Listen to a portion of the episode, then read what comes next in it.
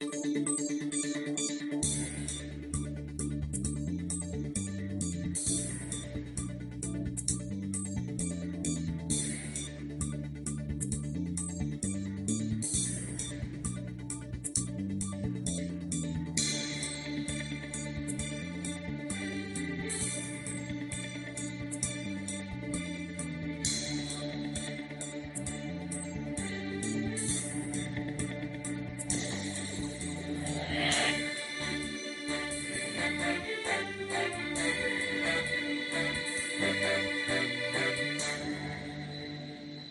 evening, TDN listeners. Welcome to this week in interview. I am your host, Anthony Drago. Welcome. I hope you had a, a wonderful week. I, I, had a decent week myself. Um, there's some excitement that took place in New York City. As you know, I am talking to you from Brooklyn, New York. And um, New York was in the news over the weekend and early part of the week because there were some incidents with um, with some bombings and stuff. So I hope none of you guys were affected by it. I wasn't. Um, just a little more traffic getting to work on, on Monday on Monday morning. But um, you know what my takeaway from this whole thing was uh, maybe a little different, but I, I am amazed at the fact that no matter what it is that somebody who is white does, police usually manage to take them alive. And black people like me always get killed. There seems to be some kind of lethality that um, the bullets from the police have for, for black men. Just saying, you know, no matter no matter how egregious, no matter whether they're shooting at them or not, they they find a way to they seem to find a way to take this white um, person suspects into custody so they can stand trial. And um, we saw instances of what happened in, in North Carolina just last night. You know, um, one bullet doesn't seem. It's not expected that one or two bullets can stop a black person. There has to there have to be nine or ten or fifteen or thirty bullets. Anyhow, that's not what we're talking about tonight. Tonight, as usual, on this weekend interview, we're bringing you information from persons who we think have information that they can share with us. Special personalities, persons because of their lifestyle, because of their experience, because of their qualifications, they have something to share. And I have the distinct pleasure of having conversations with persons, and also I'm honored to be able to share those conversations with you. This week in interview is intended to do that, to bring you information from a from a different perspective, from a different angle. Um, not what you hear in the regular media, as I always say. Otherwise, there'll be no need for us if all we're going to do is to repeat what we hear in the media what you can find by flipping on your television or your radio, then there's no need to come back here just to hear me um, bring it to you. But but we we we're different. I, we think we're different. We bring you information about your health, about social issues, economic issues, politics. If you're a regular listener, by the way, welcome. But you know, if you're a regular listener, I enjoy talking politics. I enjoy talking economics and social issues, as well as I like to encourage you to make sure that you are taking care of your health. Um, we want you healthy and happy for a very long time. If tonight is your first night listening, welcome. I hope that you will find our program sufficiently interesting that you too will become a regular listener. We, as usual, we're go into listen to the CARICOM anthem as is done by the beautiful Michele Henderson. And when we come back, I'm going to introduce you to a very, very special guest. Someone that I admire a whole lot in the way he conducts his business, the way he carries himself. I think he's done really good for himself, and I uh, invited him to come on as my guest and was super, super delighted that he accepted my invitation. So we're going to have a very special conversation. Stay tuned um, when we when we get back after the um, after the CARICOM anthem, we launch right into what should be one of our most interesting conversations for the for the year so far. Hang on there, let's listen to Michele Henderson and let's dream of CARICOM unity when the CARICOM Islands can go forward as one country, which I which I always put forward as it would be our our, our sole chance of making the Caribbean region prosperous for the people of the Caribbean. So listen to Michele. From many distant lands, our forefathers adventure, some bound in chains. Through battles waged and fought,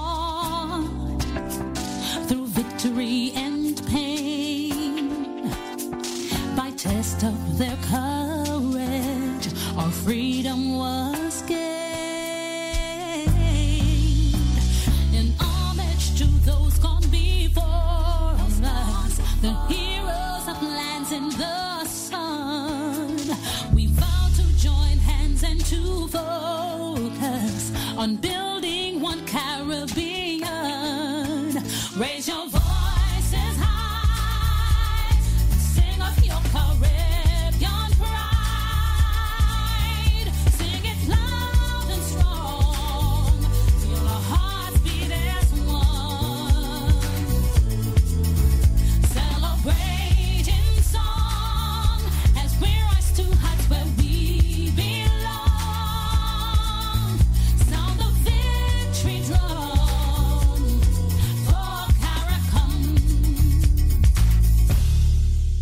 G&D Enterprises Inc. is your one-stop shop for web design and development, web hosting, domain names, dedicated servers, live event streaming, online ticketing, custom stream players, smartphones and tablets, electrical and mechanical parts and tools procurement, business supplies and equipment procurement, including computers, motors, breakers, panels, commercial printers, and copiers. G&D Enterprises Inc. The services you need when you need them. Find us online at gandenterprisesinc.com or call us today for more information at 617-329-9434. Fast, effective, efficient service. You know, there are many choices when it comes to domain registration, web hosting, and dedicated servers. But I have to tell you about Jocko Hosting. They're simply the best. With their 99.9% uptime guarantee, 24 7 sales, and support teams, you'll never have to worry. Get in touch with them today. They offer plenty of other products and services like SSL certificates, managed WordPress, and more. Call or click today 480 624 2500. Jocko.com. That's J A C H Q O.com. All right, listeners, welcome back. I did tell you that um, Henderson has a beautiful voice, and she, she does. And, and if you listen to the lyrics, I play it every week. So by now, you should know some of the lyrics and you know what we aspire to as Caribbean people. This is Caribbean unity. As I promised you tonight, uh, uh, we're going to have a special guest tonight. It's someone that I admire. Every time I, I see this young man, he's always about business. And um, we we see him. I see him with a camera on his shoulder, a camera up to his up to his eyes, um, practically every time. He's, you know, he's synonymous with. So I think of him as a photographer. Um, but as we're going to find out tonight in tonight's conversation, he's so much more than just a photographer. Photography has played a, a, a major part in his in his career and in his life. My guest tonight is none other than the um, ever stylish uh, Mr. Felix Augustine. Uh, you know, very, very personable, a very impressive young man from the island of Dominica. Um, Felix, welcome to this weekend interview. All right, thank you. Good night to um, to all our listeners, and good night to you too, man. I don't know that I've quite heard um, me being introduced that way, stylish, but oh yes, um, I think you have a style of your own. Um, you know, and, and I think I think so too. Uh, you know, I think we all have to develop, you know, our own individualism. You know what I mean? So, um, you know, I like to think that uh, I try and do what I do. You know, to please me. So uh, I hope everybody gets that uh, that the message as well as there. Certainly, certainly, and I mean it shows in the way you carry yourself as a very professional um, individual, and it also shows up in your work. Um, for those, if you're from Dominica, I think Felix hardly needs any introduction, but we have so many of our of our listeners who are not from Dominica. Uh, we have a, a, a large contingent of Trini, Trini Parsi, Grenada, St. Vincent. So, by way of introduction, um, Felix, as I said, is from the island of Dominica. Uh, he started off as a journalist, working uh, in, in the, at the major newspapers in Dominica, and eventually, as we all do, um, came up to the United States in pursuit of education. And um, we, you know, um, so so you got your, your education in mass media communication, and you've been doing your thing ever since. So let me let me let you um, let me let you introduce yourself. You know, like tell your audience in a, in a nutshell who is um, Felix Augustine. Well, as you quite rightly uh, said, uh, you know, I am from Dominica. Very proud of that. Uh, country that I am very, very, very, very, very proud of. Uh, you know, a country that I would do anything for, and a country that I would absolutely love to see continue to grow uh, immensely. Um, um, my mom is from the uh, Paybush side of the island, and uh, my dad is from the Daly side of the island. We don't see Daly says anybody from Dominica who says Daly says is wrong. It's from it's from the Daly side of the island. So uh, you know, it was uh, it was fun growing up in Dominica, and uh, Dominica has instilled in me um, a lot of the person that I am today, and the drive and determination that I I I, I think I have uh, is is you know having been born there and having been brought up there, and you know all the values that was instilled in me by you know some of the very best grandparents on the planet, um, and my parents themselves. So you know I'm, I'm very thankful for that. Uh, after years of working in the media in in Dominica, uh, you know I, I left and um, pursued uh, education um, here in, in in New York. Uh, you know, uh, working in the media in Dominica, uh, I think was one of those experiences that you know I will carry with uh, pretty much for the rest of my life. Uh, you know, I I got into the whole media business, uh, you know, in a pretty interesting way.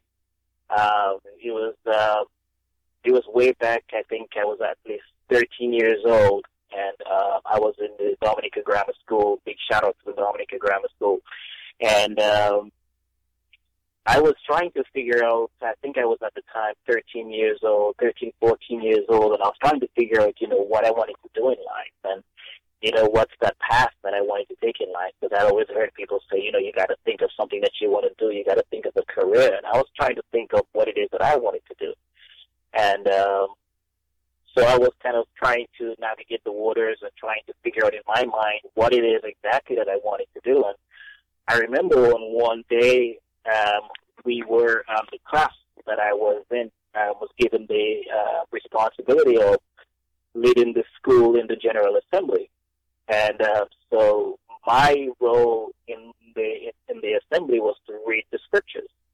And so once I started reading the scriptures, the entire student body started to applaud. You know, and uh, I hadn't even, you know, concluded my scripture reading. So that kind of caught my attention right then. Then I, you know, I, I, I kept on reading um, to the end to what was um, already uh, discussed uh, with the class. And then I remember going up to my, my classroom and I remember speaking to my friend McDonald Fontaine. I hope he doesn't mind me calling his name. And I said, my fr- I said, McDonald, man, I just found out what I wanted to do in life. And he was like, what do you mean? I'm like, yes, I just found out. So he asked me, what is that? I said, I'm going to communicate. And he kept asking me, like, well, you know, I said, well, I don't know how, I don't know what that means. I don't know, but right now, what I know is that uh, I am going to communicate because I was reading and somehow it resonated with the general um, student body that, you know, even during my reading, they were started applauding. And so that really, really caught my attention. And so for the next several months, I kind of tried figuring out what that communication meant, what form it would have taken. Was I going to become a, a, a social worker? Was I going to? I, I, I don't know. I don't know what it was, you know. And I remember just becoming a sponge for general knowledge. Uh, and I started reading a lot of newspapers.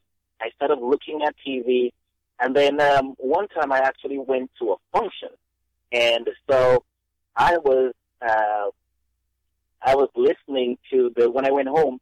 I actually turned on the TV to look at what the news report was going to be of that function that I attended, and so that baffled me because at that point I saw a reporter and I saw a reporter as being one of the most powerful persons on earth.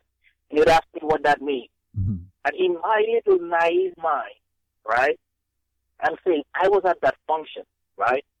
And that reporter was at that function. Now, obviously, they could not play the entire function on the news program. Right.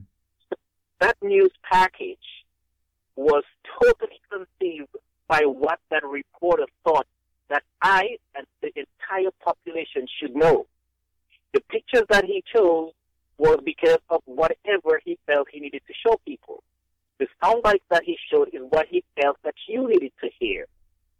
So in my little naive mind, I was like, yo, this guy is the most powerful person on earth. Because he had the job of changing and influencing mine. And from that day on, I felt that is what I wanted. But that is so insightful because because even like in today's world, we see the role that the media is playing in in in, in terms of the choices that people make in very very important situations. Absolutely, because I mean, there is nothing right now that you can think of that isn't somehow influenced by communication or influenced you by how it was communicated to you. You know, even the choice of car that you drive because somebody had to do a very good ad or somebody had to do some sort of campaign to influence you to get that kind of car. That's communication, right? The kind of music that you listen to is how that person relates to whatever it is they want to transmit to you. So that's communication. So I felt that is what I wanted to do. I wanted that ability. I wanted to be able to speak to people. And I just remember, um, you know, just reading and people just responding. And a lot of people said, well, why didn't you just become a minister or something? with everything else that goes with that, right? Right, and everything else that goes with that, you know. And I said, well, maybe that wasn't my calling, you know. Uh, that maybe wasn't my calling, but I, I do know that the communication part of it is what I was destined to do. And so I remember um, getting. Um, I went through grammar school, and like I said, I, I you know I was a sponge for general knowledge uh, because at the time I didn't know that I wanted to necessarily gravitate to a specific area in uh, in communication. So I just wanted as broad a knowledge as possible, and um, so I you know I just became a sponge for that.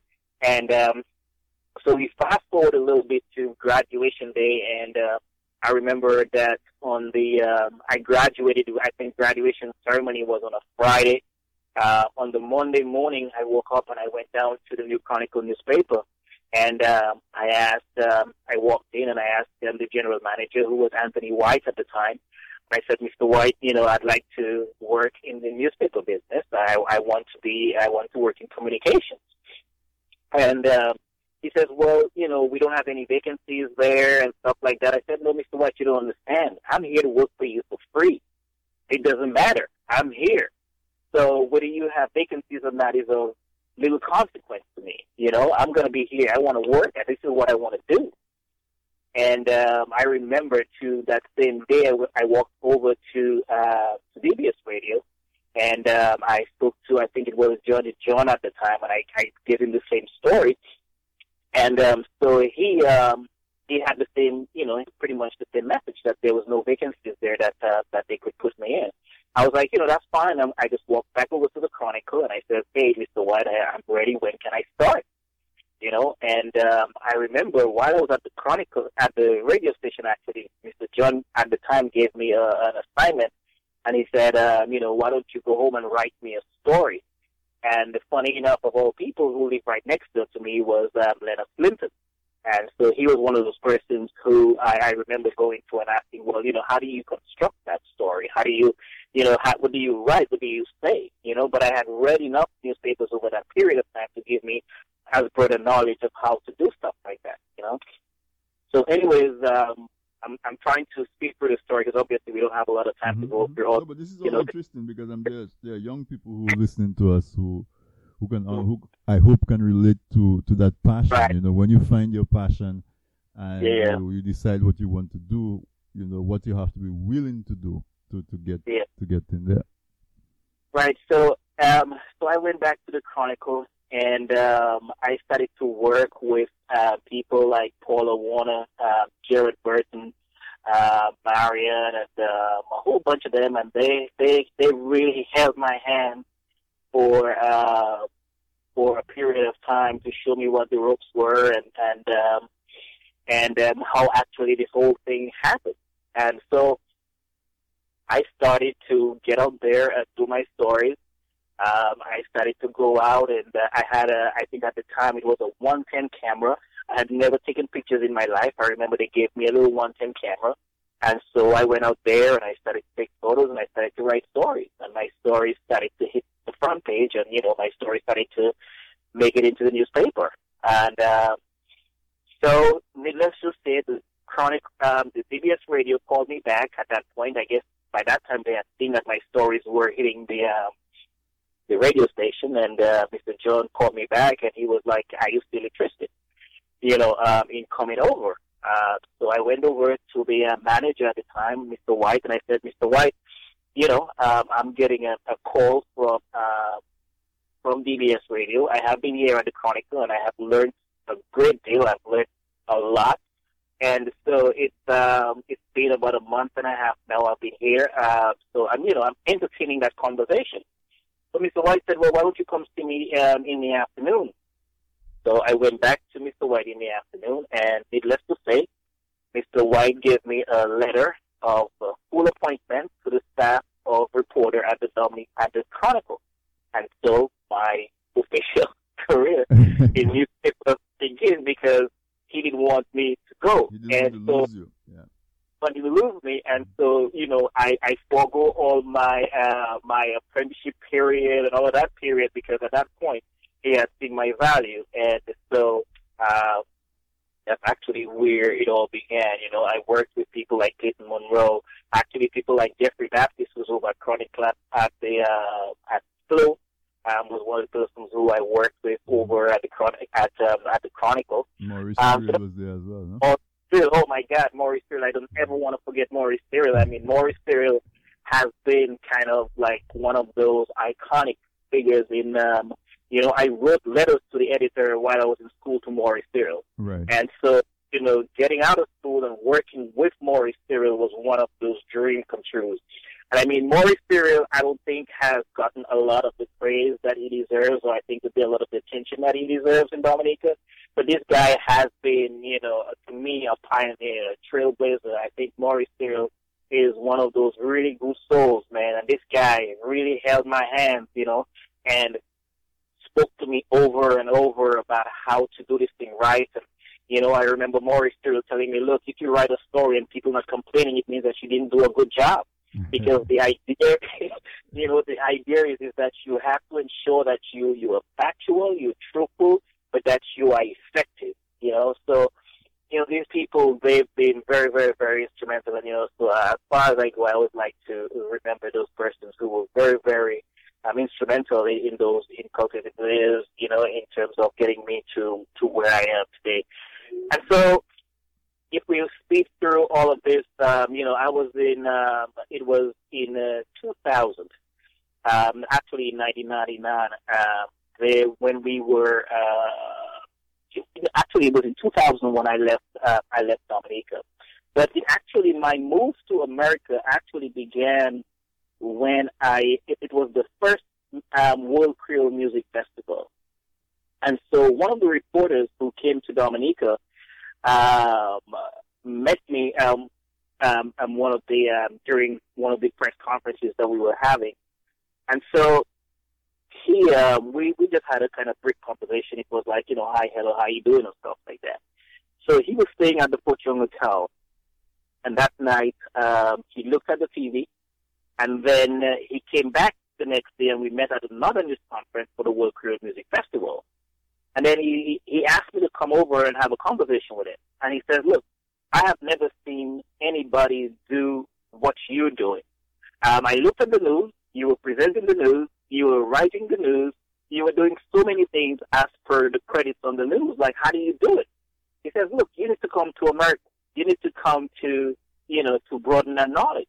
And, uh, you know, uh, for a moment, um, that sounded pretty interesting to me because I look at all of these reporters who were coming to Dominica, and the one thing that um, differentiated us, differentiated me from them is that they had some kind of paperwork that said that they were qualified to do what they were doing. I Right. didn't. Okay. Came directly out of high school into the field and was working in it. And so I felt like that was a very good opportunity to uh, to get in there and do something. Um, you know, and me and that guy today still remain very, very, very, very good friends. And so I, I, I decided one time, uh, it was in 2000, it was the Millennium celebrations, and I was supposed to be going over to Chicago um, for the. Um, it was uh, the the the, the mayor of Chicago, Mayor Daley, um, invited two representatives from every country in the world to come to Chicago and bring in the new millennium. And so um, Kamala John Baptist and myself represented Dominica. And so I took the opportunity while I was here to go to have a conversation with the same guy who I met in Dominica. And so he um, he brought me over to MTV, and he introduced me to the senior vice president of MTV. And he asked, uh, he told this lady that, look, I've never seen this before. You need to take a look at this guy because you know this is something that we don't see here at all. In America, if you specialize in something, that's all you do. You're a cameraman, that's all you do. You you know you report, that's all you do. You don't do everything. So he was, you know, he was he was pretty impressed by that. And so the lady at the time told me, hey, you know, there's not much I can do for you, at, uh, you know, but uh, because at the time I was, I, you know, I was not a permanent resident, so I there was there was no way she could employ me. And so I um, I returned to Dominica, and um, I wrote this lady an email pretty much almost every month. I wrote her an email telling her and giving her the progress. And so I was traveling with Rosie Douglas, um, you know, all over the world, wherever he went. I went with him, myself, Matt, Carly, uh, Ivona. And so when he died, I looked at it as the opportunity for me to um, kind of get out there and do something for myself. Because I had a conversation with Rosie before he, um, when he started. Um, I, I had told him, you know, I told him, um, you know, that I was getting ready to get out and go to study. And Rosie was like, look, why don't you work with me for at least a year? Um, and then once you're ready to go to study, we can have a conversation and I will see what I can do to help you. You know, because he was like, look, I like how you work. Uh, in all the time that you've been at GIS, nobody can say that you support this person or that person or whatever. I like the fact that you're neutral. And I remember that conversation very, very clearly. You know, it was one day, and I mean, that's the kind of guy that Rosie was, and that's why I think I really like Rosie Douglas a lot. You know, Rosie, I was Rosie and I was supposed to have an interview in in uh, in, in, in, in government headquarters, and Rosie says, "Look, Felix, I, I don't feel I want to come down in, in Toronto. Come down to Portsmouth to meet me." I went to Portsmouth to meet Rosie. Rosie was playing basketball, you know, and Mhm. and I had that conversation with Rosie and stuff like that, and so Very It was, a uh, person, certainly. yeah, very, very, very, very much for people's first. And so I, I, uh, I when Rosie died, uh, you know, I was actually on that trip with Rosie when Rosie came back. Um, I left. I think I left like two days or so before Rosie actually came back to Dominica, and Rosie died. And so from then, I decided that I wanted to have nothing to do with news anymore. And so that's when I got out temporarily out of the news business, and I decided then and there that that was it. I'm off. I'm going to study, and I'm going to try and get away from news because I had got so close to Rosie, you know, and uh, that's when I decided I was going to get out of uh, of news. You're saying that the, the death of Rosie Douglas, by the way, listeners who are not Dominicans, Rosie Douglas was the Prime Minister of Yep. Dominica um, from 2000 until he died in what 2001. He did thereabout, yeah. right. Um, and, and so that's that's what Felix is saying that he was strongly influenced by Rosie and impacted by his death. So so you decided to come to the US and, and is it that you made connection with MTV and, and was able to work there? Well, yeah. Well, what what what, what happened was um, I went to when I moved here. I went to upstate New York, Plattsburgh, to pursue my degree in mass media communications, and so I kept in touch, like I said, with the senior vice president of MTV for uh, pretty much almost every month. I gave her a ball by ball uh, commentary on my life in terms of what was happening to me academically and where I, I foresaw, I, you know, I saw myself career wise. And so she, uh, on the day that I was, uh, on the day that I was uh, supposed to, uh, well, I, I sent her an email and said, "Hey, I'm graduating in, um, say, in a week's time." And so she sent me a response, and she says, uh, "On a certain date, come down to New York, and there are three departments that I'd like you to go and have a conversation with." Because I have never seen anybody be so diligent in being, you know, in uh, in keeping in touch Right. you know, and, and, and, and, and being so dedicated to something that they want to do. So she had me come in and talk to three departments, and she says, you know, have a conversation with them and see which one best fits your skill set.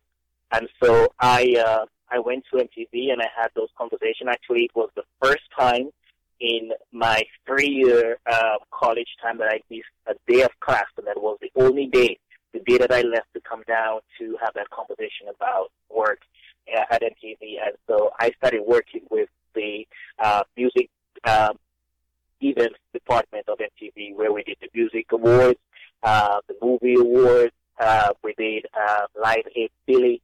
Uh, then we did. Uh, I did the Alicia Keys Unplugged album. Uh, uh, I did that and a bunch of other pilots and stuff for MTV. And so that's where, in terms of actual uh, media and entertainment in New York, my career started at, at MTV. So you stayed with MTV for how many? How long did you stay with MTV? I did it MTV for one year um, under contract, and um, then um, the there was um, there was a new department uh, being formed. Uh, that's another interesting story as well. There was a new department being formed at the time called uh, Tempo, um, and which was the Caribbean network uh, for MTV. And so I went to uh, my boss at the time. Told me, "Hey, why don't you? You being from the Caribbean, you know all about the production stuff. Why don't you try and get involved in that? That way, you can have a direct impact on the people that you actually know. You know." Mhm. So I jumped at the opportunity and I went in and I had an interview with uh, with a certain gentleman, and so he did not hire me for the job, um, and so I kind of was for a little mi- minute there was kind of a little deflated because I, I knew I had everything that I needed to get that job, and so one day out of the blue, this gentleman calls me up, and he says, "Well, hey." do you remember me? I'm like, yeah, I know I remembered you because I interviewed with you for the Tempo job because you were running Tempo. He says the reason why I didn't I didn't hire you is because I was going to set up this. I'm going to set up this new company, um, and I want to I wanted you for myself. So I did not hire you for Tempo. And here it is. I'm killing myself trying to figure out why I didn't get that job, only to know that this guy.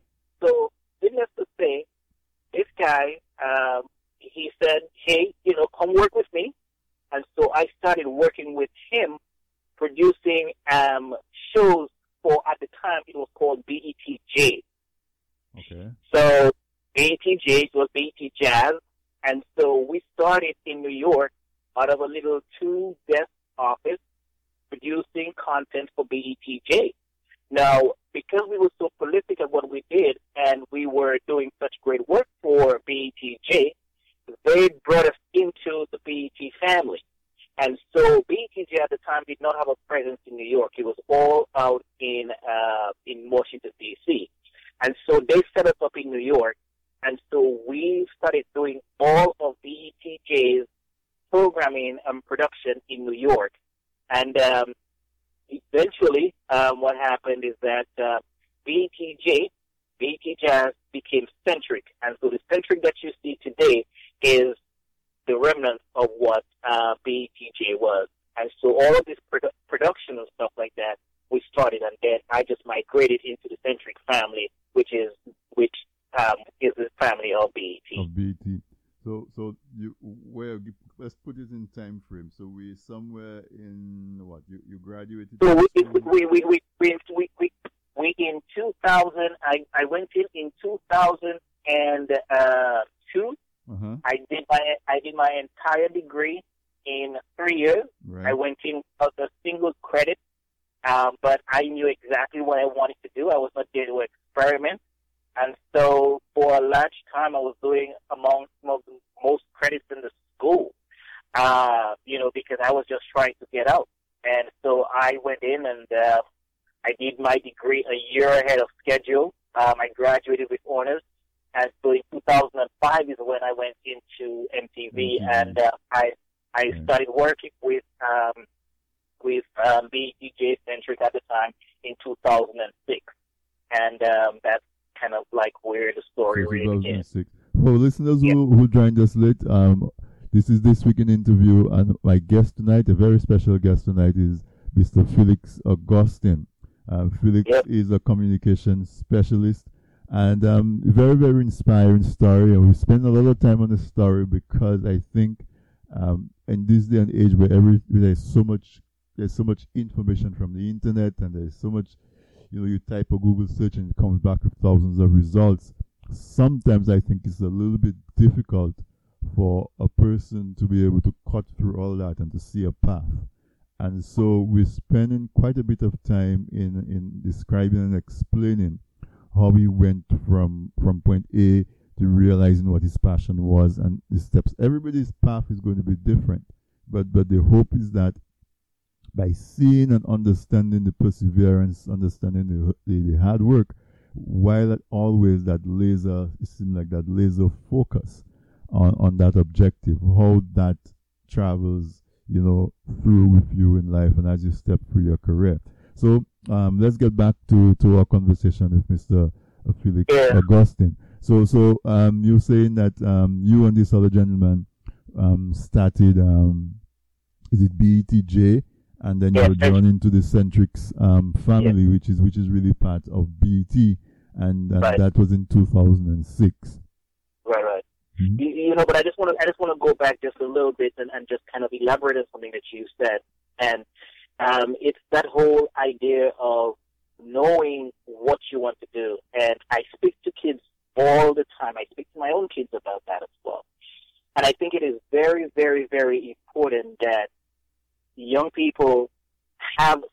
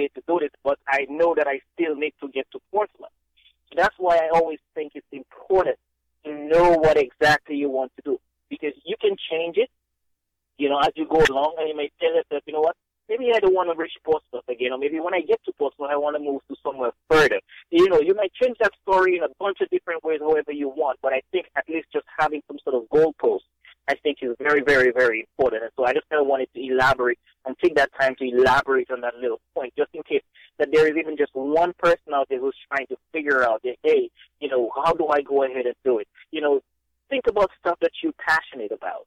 Think about stuff in, in terms of how it influences you. Because I think if sometimes, a lot of times, we do these um, and they're just maybe based on some money or something that is not passion, you lose it along the way. You don't feel so close to it and there's no affinity to it. So I think that's what is uh, is important. I remember just even in, my own story. I mean, when I started working at um, at GIS, you know, just how I learned how to edit because at that time, you know, a lot of these guys they were busy, they had their own lives. They didn't want to teach me how to edit. I would sit down at the at the back of them and I'd just look. I would come back at night and I would take two tapes and I would get in there and I would sit down and I would go ahead and I would try and do this. You know, and that is what I think is you know is is, where all that passion lies. Uh, let's move forward to Centric, kind of where we are today. And um, so what I did with Centric is I, I I I did all their production management for all of their shows. Now, when you see a show on TV, for instance, a lot of people just look at what that final product is. They don't realize, well, not, I wouldn't say they don't realize necessarily, but sometimes they take for granted the amount of work and the number of people that it took to get that final product on. And all they see is that star or that, that, that you know, whatever that sitcom or whatever it is. But before the show has to happen, we have to sit down, and that is where, that is the part that I manage. We have to sit down and figure out, okay, this is the concept. Okay. Now, how many episodes do we need? Uh, how much money do we need? And how much money do we need to spend per episode? All right. So now once we have that, we need to say, okay, well, where are we going to shoot this? Okay. How many people do we need to hire? What are the specialties of the people that we need? Okay, if we're going to do a show that is involved with hidden cameras, then we need to get people who have specialties in hidden camera photography. We need to get videographers that know how to do hidden camera. So all of those things, and you know, once we then once that is over, then we say, okay, well, who are the, uh, what's the cast going to be like? Are these, these people, right? So we need to now go into casting. We need to get all of these people. Then um, we need to say, okay, well, how much are they going to get paid? All right. They say, well, they need ten thousand dollars per episode. Then I now have to draw up a contract for them to participate in the show. So I need to do a deal memo that then goes to a legal team that eventually drafts that final contract. So all of those things are happening behind the scenes. Once they're hired, then I have to say, okay, well, you're going to come to shoot on November 27th. I now have to figure out how do I get them from wherever they are in the world, they're in California or wherever, I have to get them to the site that we're going to shoot. Then I have to now find out, okay, well, once they're on site, what do they need to eat? Where do they need to stay? How are they going to get driven from wherever they're staying to the set? How are they getting it back? If they're an A-lister, I need to find out what their security situation is going to be like. Do I need to get extra security? Do I need to have their agent or management on set? If I'm dealing with kids, it becomes even particularly more difficult. I now have to figure out, okay, well, uh, man, I, I need to get a babysitter because that kid cannot do more than a certain number of hours per day. I need to ensure that I have the appropriate snacks. I have to ensure that I that kid has time out to do their schoolwork. There's a bunch of different little things, intricate things that happen even before we roll the cameras, while the camera is rolling, and once the camera is stopped, then we go into post production, and this all is where all of this craziness in my head has to come, and it has to all make sense so that you can get your final show on the day that is advertised and that you can enjoy it on that particular day. So that's what it. That's what when we talk about production management, that's what we're talking about. Is how do we bring all of those key elements together that you see that final product. So so so that is the area of specialization that you are in now. So the, so the evolution from newspaper reporter to television reporter at GIS. Absolutely. Um, working with MTV, and then right now you specialize in in production management. Pretty pretty interesting. Um, that I, I Right. imagine. And So, uh-huh. so they, I, I didn't want to trip you up. No, no, go so ahead. Go ahead. my thing is, I eventually one day would love to be able to either own or manage a full-scale television production company, right? So when I moved here, I made the conscious effort of no longer being interested necessarily in being an on-air talent, which is what I did in Dominica. I wanted to learn all the intricacies of television production. How from the conception phase to the air phase, right? Right. Mhm. Because one day I want to be able to have that conversation with the people in my team and it not just necessarily be a theory to me. It's something that I've done. It's something that is very practical to me. And so that's why I, I made that jump into where I am and right now being a communication consultant communication consulting in Africa and stuff like that, in South Africa to be specific. And this is kind of like what has led me to where I am today. So let's talk about that a little bit. Let's move beyond um, BET uh, because I understand that you've moved on from BET, and let's talk about what you're Right. involved with currently. Yeah. So right now I, I do communication consulting and I am a photographer. Uh, and so the my photography path is kind of interesting. Uh, you know, from my days at the New Chronicle newspaper and the Tropical Star and stuff like that, you know, I've always been taking photos. You know, um, always been taking photos, but I never considered myself a photographer. I just always considered myself a, a, a- reporter who took pictures. You know, that complemented the story. Um, I, I, you know, I, I mean, I, I think I am, a, you know, at the time I think it would be a photographer, but I didn't necessarily consider myself a professional photographer. And so, a couple of years ago, um, a friend of mine just encouraged me. Um, she's like, you know, why don't you hold on to my camera and um, let's and, and go ahead and, and, and take some photos. And so, I mean, it was one of the best advice that I've ever, uh, you know, got me in, in, a- in a long time. And that has opened so many doors to me, um, just to add to the cadre of stuff that I do on the communication side. Uh, you know, uh, just for example, just before Nelson Mandela died, um, you know, I was commissioned by his family to go to South Africa to um, to do a coffee book for Nelson Mandela. The um, the deal was I was supposed to spend uh, two weeks in his house, and all I was supposed to do was just to um, to take pictures of him as he does whatever else, just a fly on the wall.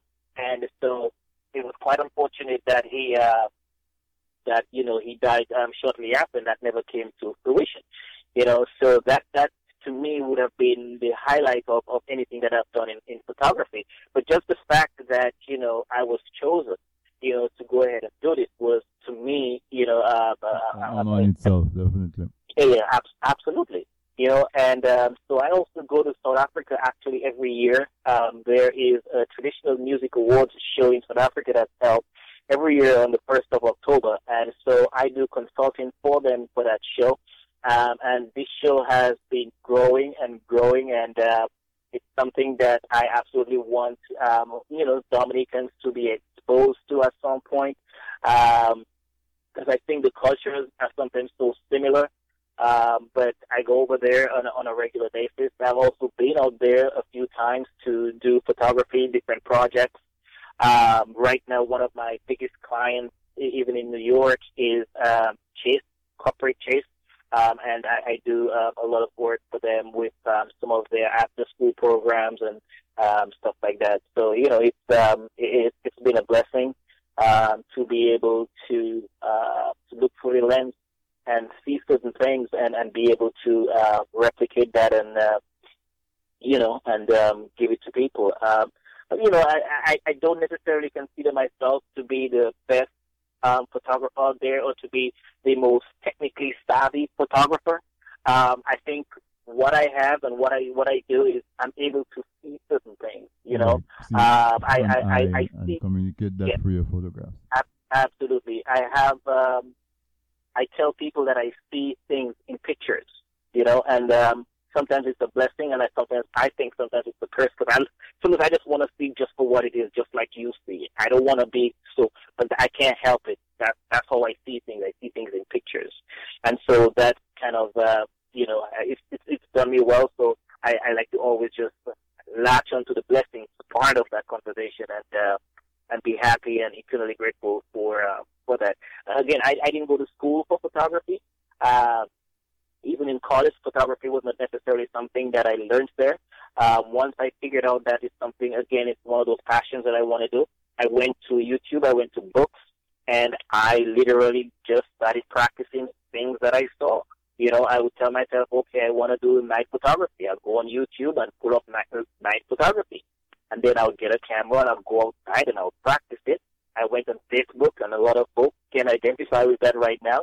And I would say, hey, I'd like to take photographs of you. And I would ask people, hey, I'd like to shoot. And that's what I did. And then I kept on doing it and doing it um, until a lot of the people who um, saw it started to hire me to do stuff for them.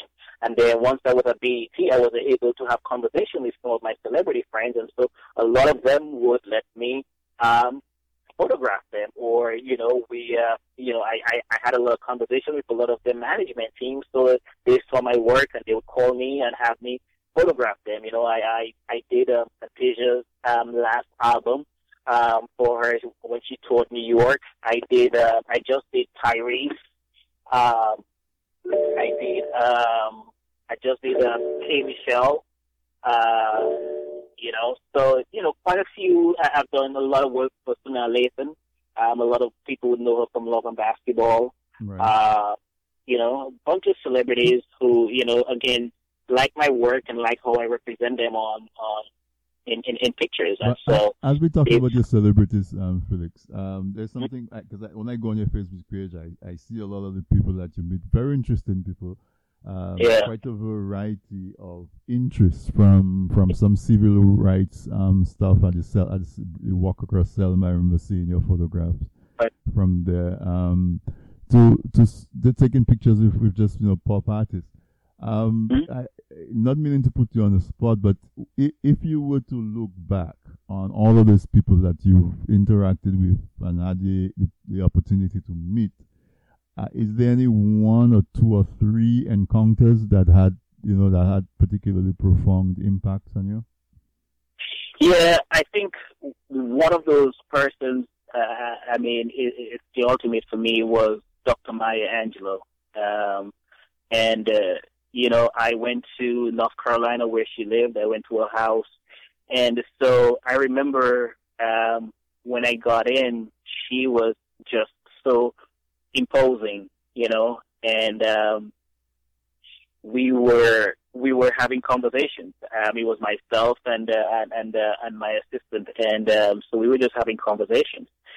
And um, you know, so one of the things that she told me that was the most profound thing that anybody has ever told me before is in the conversation, I kept asking her follow up questions based on what she was saying. And then she stopped and she said to me, You listen.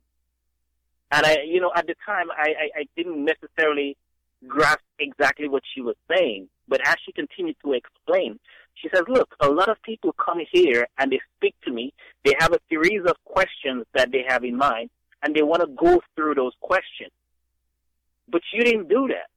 You actually listened to what I was saying, and based on the information that I was giving you, you were following up with questions and being more inquisitive on that. And that is a lot of respect that I have. And I remember, and again, it's one of those things that I don't tell a lot of people, and hopefully you don't have more than 20,000 people listening to you.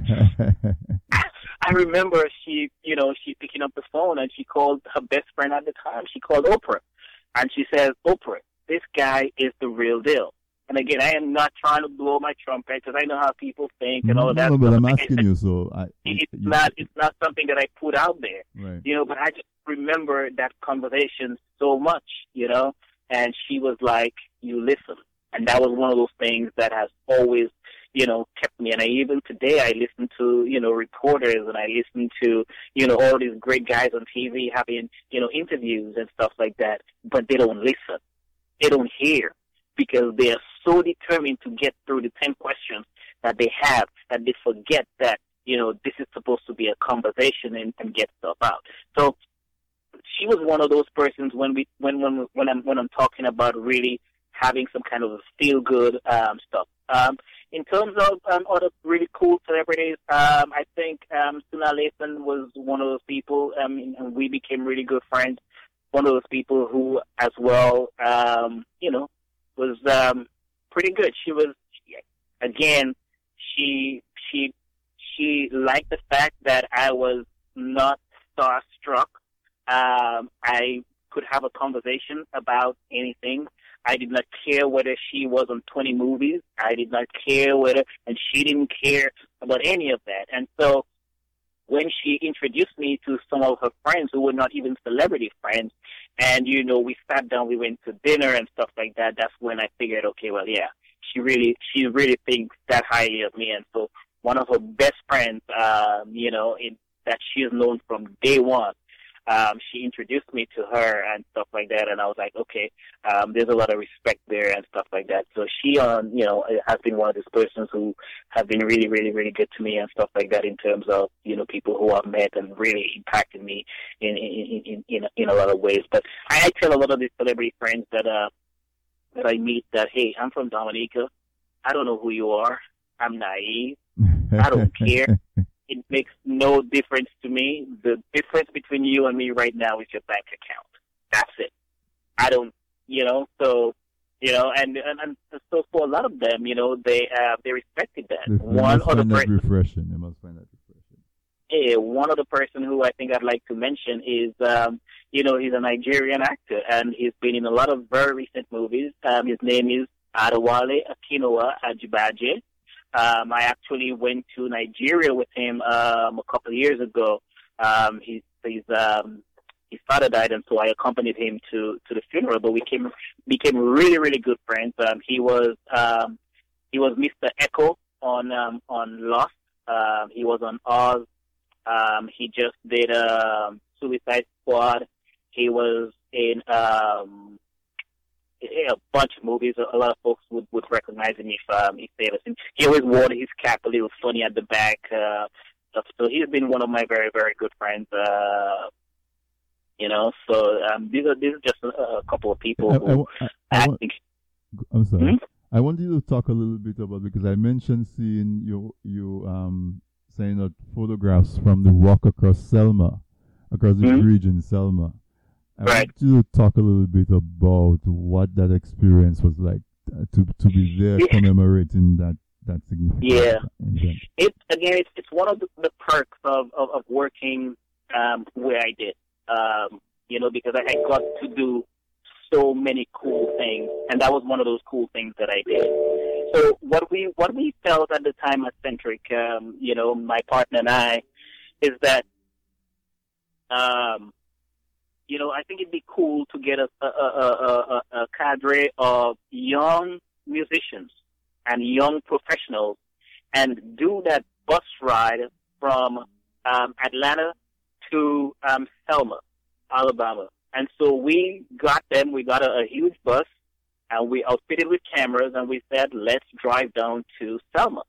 And so we had amazing conversations with um, with some of these celebrities. Um, we had uh, what's I'm I'm drawing a blank on some of those names, but amazing, amazing celebrities on there. And so once I got to Selma, you know, to see all of the stars and all of these people who gathered there, um, the president was there um, to commemorate that crossing on that bridge, you know, where so many people had died and you know, and this was such a historical occasion.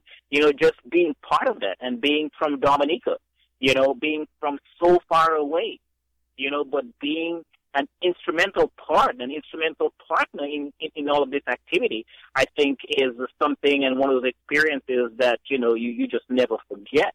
Uh, you know, I always remember, you know, the, that kind of experience. And so it's one of those things, man, that um, I tell you, it's, it's, you just have to be there. Um, what, you know, I remember having conversation with um, with my good friend, you know, MC Lyte, you know, and um, just we were just reminiscing about how really, really, really cool it is to be part of such an amazing event. You know, uh, just going back to one of those people that I think I'd like to mention as well, and she's one of those persons as well, MC Lyte. We've done a lot of stuff together, and she's one of those really, really cool people. Um, you know, one of those persons who's always said that, hey, when you're ready for me to come to Dominica to do something, let's do it. And so, yeah, she's one of those persons I'd, I'd like to mention as well. But yeah, it's um, that that Selma trip and um, what we had to do down there was um, was was pretty special. Though, um, interesting segue into where I want to take the interview next. When you said that um, MC Lyte says to you, whenever you want to do something in Dominica, let me know and I will assist. That that's actually something that I, I, I am very interested in. I I really don't like the fact that when we go to the Caribbean, all we see is retail American television, where we, Mhm. we just take what is in America and we we, pack, we unpackage it, or sometimes we don't even unpackage it. We just put it on the television for our people. And as Mhm. Caribbean people, we know you know the Caribbean has such rich culture, such rich traditions. All all of the ingredients that we need to to make for interesting television, for interesting productions. From from Mhm. having been involved in the industry in in the US, undoubtedly the biggest um, entertainment and, and, and production industry in the world.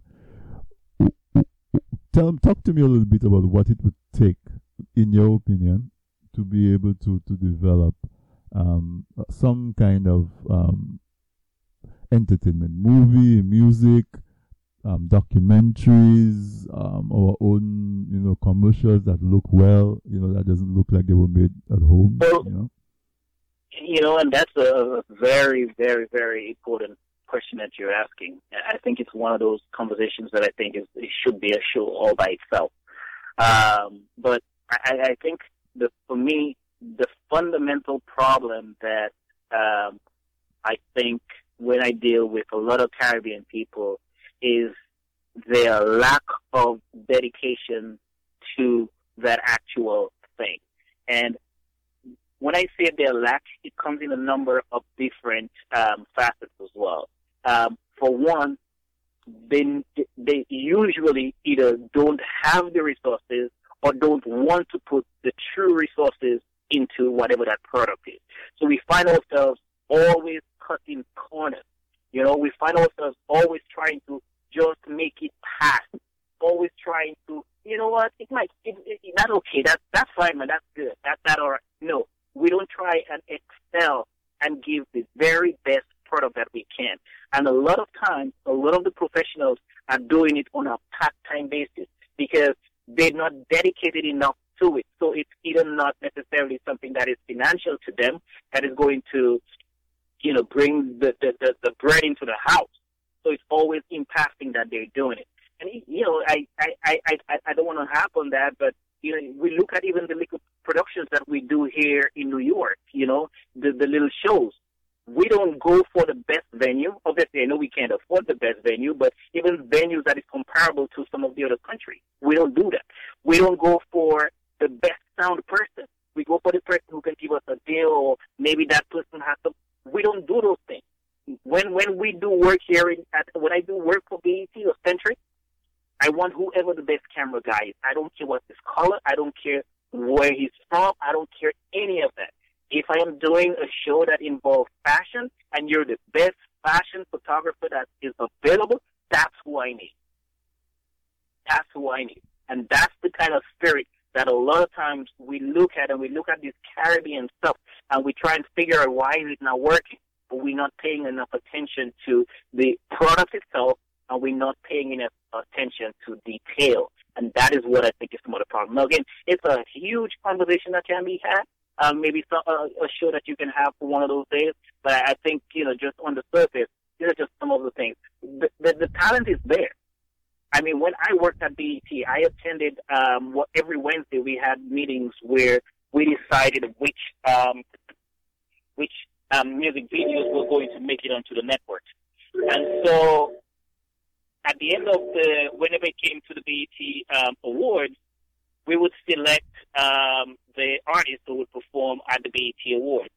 And so I stopped going to the to these meetings because they would never whenever a, a music video or something that is involving that involves the Caribbean artist, if it wasn't somebody like Sean Paul or a very big name, that's it. It died on arrival. And so I was like, look, if you guys are going to pay attention to my country, I'm not even going to be there because I'm not going to be suggesting any of these other music videos that you guys have. There are enough people out there to do it. I'm only going to be calling and rooting for the Caribbean. Um, but again, a lot of times I could, I would make the case, but once we get through to it, sometimes the quality is not the best that it can be, and sometimes the, you know, the, the product is just not there. You know, and so these are just some of the little problems that I that I think um, I, I should just mention right off the bat. So, so you think it's probably like a, a lack of resources, a lack Absolutely. of okay. Lack, so, so is it something that has to be probably government led or uh, I don't know. In, Well, in absence of say like a giant um, private sector company that's willing to invest, is it something that should be led by government in terms of the investments, maybe education in the colleges, that kind of thing?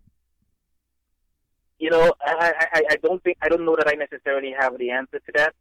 hmm I do know though that um, I think obviously government can always give as much assistance as they can, but I I think too at the end of the day, um, it, it all depends on the drive of that particular individual um, to to to get that product and stuff like that. Obviously, you know, if you don't have the resources, it's never going to happen. I get that. I get that. But you can. There's still a lot of things that we can do. Um, you know, with just the resources that we have. And I always tell people, go ahead and do it, man. Get noticed. When you get noticed and you make that impact, people will start making that investment. Right. You right, won't right. necessarily have to go out there and dig as much. People will make that investment in you because they see it. The potential is there. But if you're not even able to do what it takes to get yourself noticed, it's not going to work. Right. You know, I tell I tell artists all the time, and you know, I do a little bit of you know, you know, speaking to artists all the time. I said, look, in this day and age, man, where you know your image and all of those things is key to selling music. If you go out there and you want to sell music and you want to become an artist, and all you're really interested in is just going out there and doing a mixtape, it's not going to work. You have to think of yourself as the marketing product. You have to think of um, what is your image, right? Because that's what's going to sell at this point. How unique are you? What makes you stand out, right? And what it is that you bring to the table. That's one of the most fundamental questions that artists today have to ask themselves. What am I bringing to the table? Because if you can sing, I can walk into any church here in America and get 25 singers in a minute. You understand what I'm saying? So mm. it, the, the singing is important, but today it is not the most essential element to making it in, in, in, in, in this business. You understand? You have to have that total package. Can I put a jeans on you and sell it? Can you can you go on there and do an infomercial? Can you do an ad? Can you talk? How educated are you? You know, those things things that we never took seriously. These are the kind of things that you as an artist right now have to think about and you have to, to, to, to develop. And it's not something that I think a lot of our artists themselves um, uh, take seriously. I mean, you, you, you see for yourself, man. You go to shows here today, and you, you, you have the Dominican artists. They come to a jam. The show starts at 12 o'clock. They walk in at 11.30. They don't have a single 1 a.m. table at one. They don't have a single table where they either sign an autograph, where they're telling anybody where to find the music, even during their performances. They never tell anybody where to find their music. They don't ever tell people, hey, if you need me to perform at this place, this is my contact info, or this is the guy who you need to speak to. You never hear any of this thing. They never market themselves. Never.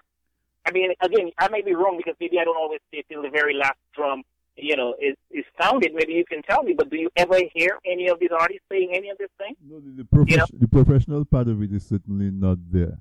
Um, It's not. If, if if I buy a ticket to go to a show, I should not be at the show watching the musicians walk through the crowd with their guitar on their back and and the Yep, headline and that's- coming in. That's what we do. Like there's no cool, reason you know? there's no reason why you can't go to a show and you know even on some of our big bands we have in Dominica and there's not a table at the back, a booth at the back where they're selling their CDs, their T-shirts, their something. Because at the end of the day, man, when this concert is over, you are over. But it's what you walk away with that lasts. Right, that's And some of need the to artists Yeah. Has not been able to. They've not been able to see that. And, And, I, I, and, Felix, I know, I know you've been trying to do some stuff. So, for example, I know you have New Music Zone. uh, Absolutely. where you try to push some music. So let's tell the audience a little bit about about your initiative with New Music Zone and what it's about. Yeah, New Music Zone is uh, a a Dominican. Uh, well, we, we don't say Dominican anymore. We say Caribbean. Um, the Caribbean platform that we use to sell uh, music uh, from, you know, throughout all of the Caribbean. Really, um, it's uh, initiative started off by Craig Bellett, and um, years later I partnered with him, and so we own the company, and so we have pretty much one of the largest catalog of Caribbean music online. And so what we've been trying to do over the past couple of years is really try and see how we can get it to even the wider community than just a, a Caribbean community. Uh, because what we've found out is that relying on Caribbean people themselves to buy the music is, um, you know, pulling teeth. Um, you know, they will love the artist. They will absolutely adore the music, but they will not pay for it. And so that is a huge, huge, huge challenge, of course, for, for Caribbean musicians. And so, you know, Craig and myself, we've, um, we've been trying our very best to, um, you know, to just get the music out there, get it noticed. Um, we started off New Music Zone TV, um, which was a, a platform where we would expose some of these artists themselves, you know, talk about their bio, where they came from, and expose the music so people have an affinity to their story, so they have an affinity to their music. Um, so to an extent, we still do it, but you know, the the um, the frequency with which we're able to source Caribbean musicians is not as great as we would like it. So we're not as um, as frequent with it as we'd like like it to be. Um, but you know, Music Zone is, is just something that we see still has a lot of potential. We identified years ago, even long before all of this Spotify and all of those things came out, that you know music was going to become a subscription and it was going to be a subscription model, and so we moved into that subscription model a long time ago. But you know, all of, obviously, all of these other people have overtaken us because obviously of, of, of the product. The product is not as mainstream as some of the, you know, obviously we can't compete with Alicia Keys, we can't compete with Rihanna, we can't compete with these people, but we identify that that is where, that's the direction that music was going to be going in, um, you know, a long, long, long time ago. And so, you know, we, we still want people out there listening to go onto the website. You know, it's newmusiczone.com. It's newmusiczone.com. You know, log on, browse around, take a look. You know, it's um, it, it's all Caribbean music. It's all people music. You know, I mean, we all love it, but I don't know why we wouldn't spend five dollars just to at least ensure that it keeps being there. And that's all that we always ask. And, You know? and, and I know you also um, do your photography as well as consulting. So let's let's take the last few minutes that we have on the program Yeah, yeah. to to tell the listeners exactly what you do, uh, how they can Yeah. contact you, and and and you know the, the services and, and Right. the talents that you Yeah, have. I mean, yeah, I do. Um, my as part of my photography, I do pretty much almost a little bit of everything. Uh, but I, I I like to specialize in a lot of headshots and fashion photography. Um, and one of the little niche areas that I have um, developed for myself in in in, in over this um, past couple of times is doing a lot of uh, large frames for your house. So if you have a huge picture of some grass or something in your house that you know you have no affinity to, but you want to put something in there, you know, more likely than not a large portrait of yourself, then um, I'm more than happy to come in and try and figure out what we can put in that frame. And you know, you can see a picture of yourself or your family or whatever it is, instead of just some random picture. Um, some people just go to the store and they just buy a picture and they put it in their house. No, I can work with you and we can get a picture of exactly what you want in there. So that's one of those things that I, I like to do when I, I, I do that kind of photography. Um, by way of contact, most people can um, find me on Facebook. I'm not able to add any more people on Facebook because Facebook only allow you to add 5,000, but um, I'm sure you can send me a message. Um, and um, I will certainly respond as quickly as I can, and you know we can see how we work together. You know, by way of consultancy and stuff like that. If there's you know a project that you undertaking that you need some guidance and stuff like that, and, you know, you can again hit me up on Facebook, um, or you know, uh, yeah, hit me up on Facebook. That's pretty much the, the, the easiest route. You know, Facebook. Um, everything comes directly to my phone, so I'm able to respond almost instantaneously. Uh, and yeah, let's work together. I mean, I want to work with anybody who's interested in doing anything. Um, you know, uh, even if it's a conversation we can have, you know, guidance, um, and, um, and get some stuff out there. But, you know, as we, as we close, man, I really want to thank you and I want to thank you guys and your team for, you know, the kind of work that you've been doing. Um, I can't say that I have been a, as frequent as a listener as I should be. I know that I will be a more frequent listener now. Um, so I, but I really want to thank you guys for continuing to push Caribbean, and continuing to push the artists, and continuing to push people in the diaspora who succeed, and people who just have a drive, you know. And uh, again, it doesn't even have to be something like that. It could just be somebody who has something to say. A lot of people have stuff to say. You know, I think we just need to listen to people a little bit more. Um, you know, when we look at everything that's happening in around the world. So um, you guys should be totally commended for what it is that you do, and uh, I just want to see, um, you know, in closing, just see Dominica grow and see Dominica move from uh, where it is, and you know, and prosper. Certainly. Thank you, Felix, for, for, for that commendation. And I want to say thank you as well for, for, for being my guest tonight on this week in interview. Um, as I as I said at the introduction, um, when I whenever I see you at, at these events, you always professional. You you have a camera with you, um, like it's like you were born with it, like it's a film or something, um, and and you very very professional. And um, and whenever we've had conversations, I've always found you very very generous with um, your willingness to share your information and your knowledge. Um, so so uh, it's, it's very exciting uh, to have you as my guest and to learn um, the path um, that you that you've taken to where you are and the, the trails that you're continuing to blaze. And um, you you know you, you say your parents are from Paix Bouche and Delices, and and if people from Dominica know where Paix Bouche and Delices, and and they looked at the heights at which you you've been able to soar so far, and there can be nothing but admiration and congratulations. So I wish you all the best as you go forward, and hopefully we can collaborate on a few things. Um, I, I would love to have you back to have a more detailed conversation about what we can do as Caribbean people, as Dominicans, to have more local content on television, on our airways, because I think it's more than just entertainment. I think it's absolutely crucial for our young people in terms of the things that can inspire them um, to, to change the, the trajectory which we see the Caribbean going in terms of right now it seems like we're just breeding farms where we breed people, they grow up, we educate them in the first few years of their lives and we export them to go develop somebody else's country and industry. And so um, I look forward to having some more of that conversation with you because I think people like us can make a huge difference. Absolutely. Thank you. And thank you very much, Felix. All right, man. Take Uh, care. Okay. So, listeners, there you have it. Uh, another very interesting conversation on this week in interview. I told you it was going to be one of our best conversations that we've had um, so far this year. And um, it, it, it didn't disappoint. Felix is, is a son of the soil, so to speak, Caribbean soil, and he has achieved so much achieved so much on his own and he's continuing to strive. You of the drive, you of the perseverance, you hear the energy that he has. And so I hope we're able to inspire you um, to go out and inspire yourself and inspire somebody else. But just keep on tracking if you're a young person and you are trying to make career decisions. It, you, it doesn't. It's not necessary that you get it hundred percent right. You pick one as long as you have something to shoot at um, you're more likely to hit that target. And once you hit that target, you might find that there's another target beyond that.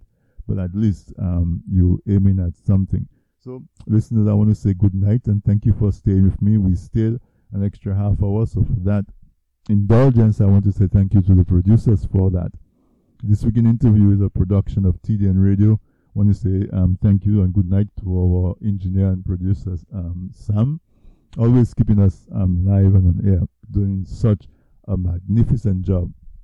And to you, I want to say thank you for staying with us through the 90 minutes of tonight's This Week in Interview show. I hope you have a great weekend. And um, we're going to have some more conversations like this as we go forward. I look forward to another episode of This Week in Interview next week, Wednesday, 8 p.m. Eastern Time on tdnradio.net. So it's your host, Anthony Drago, saying good night.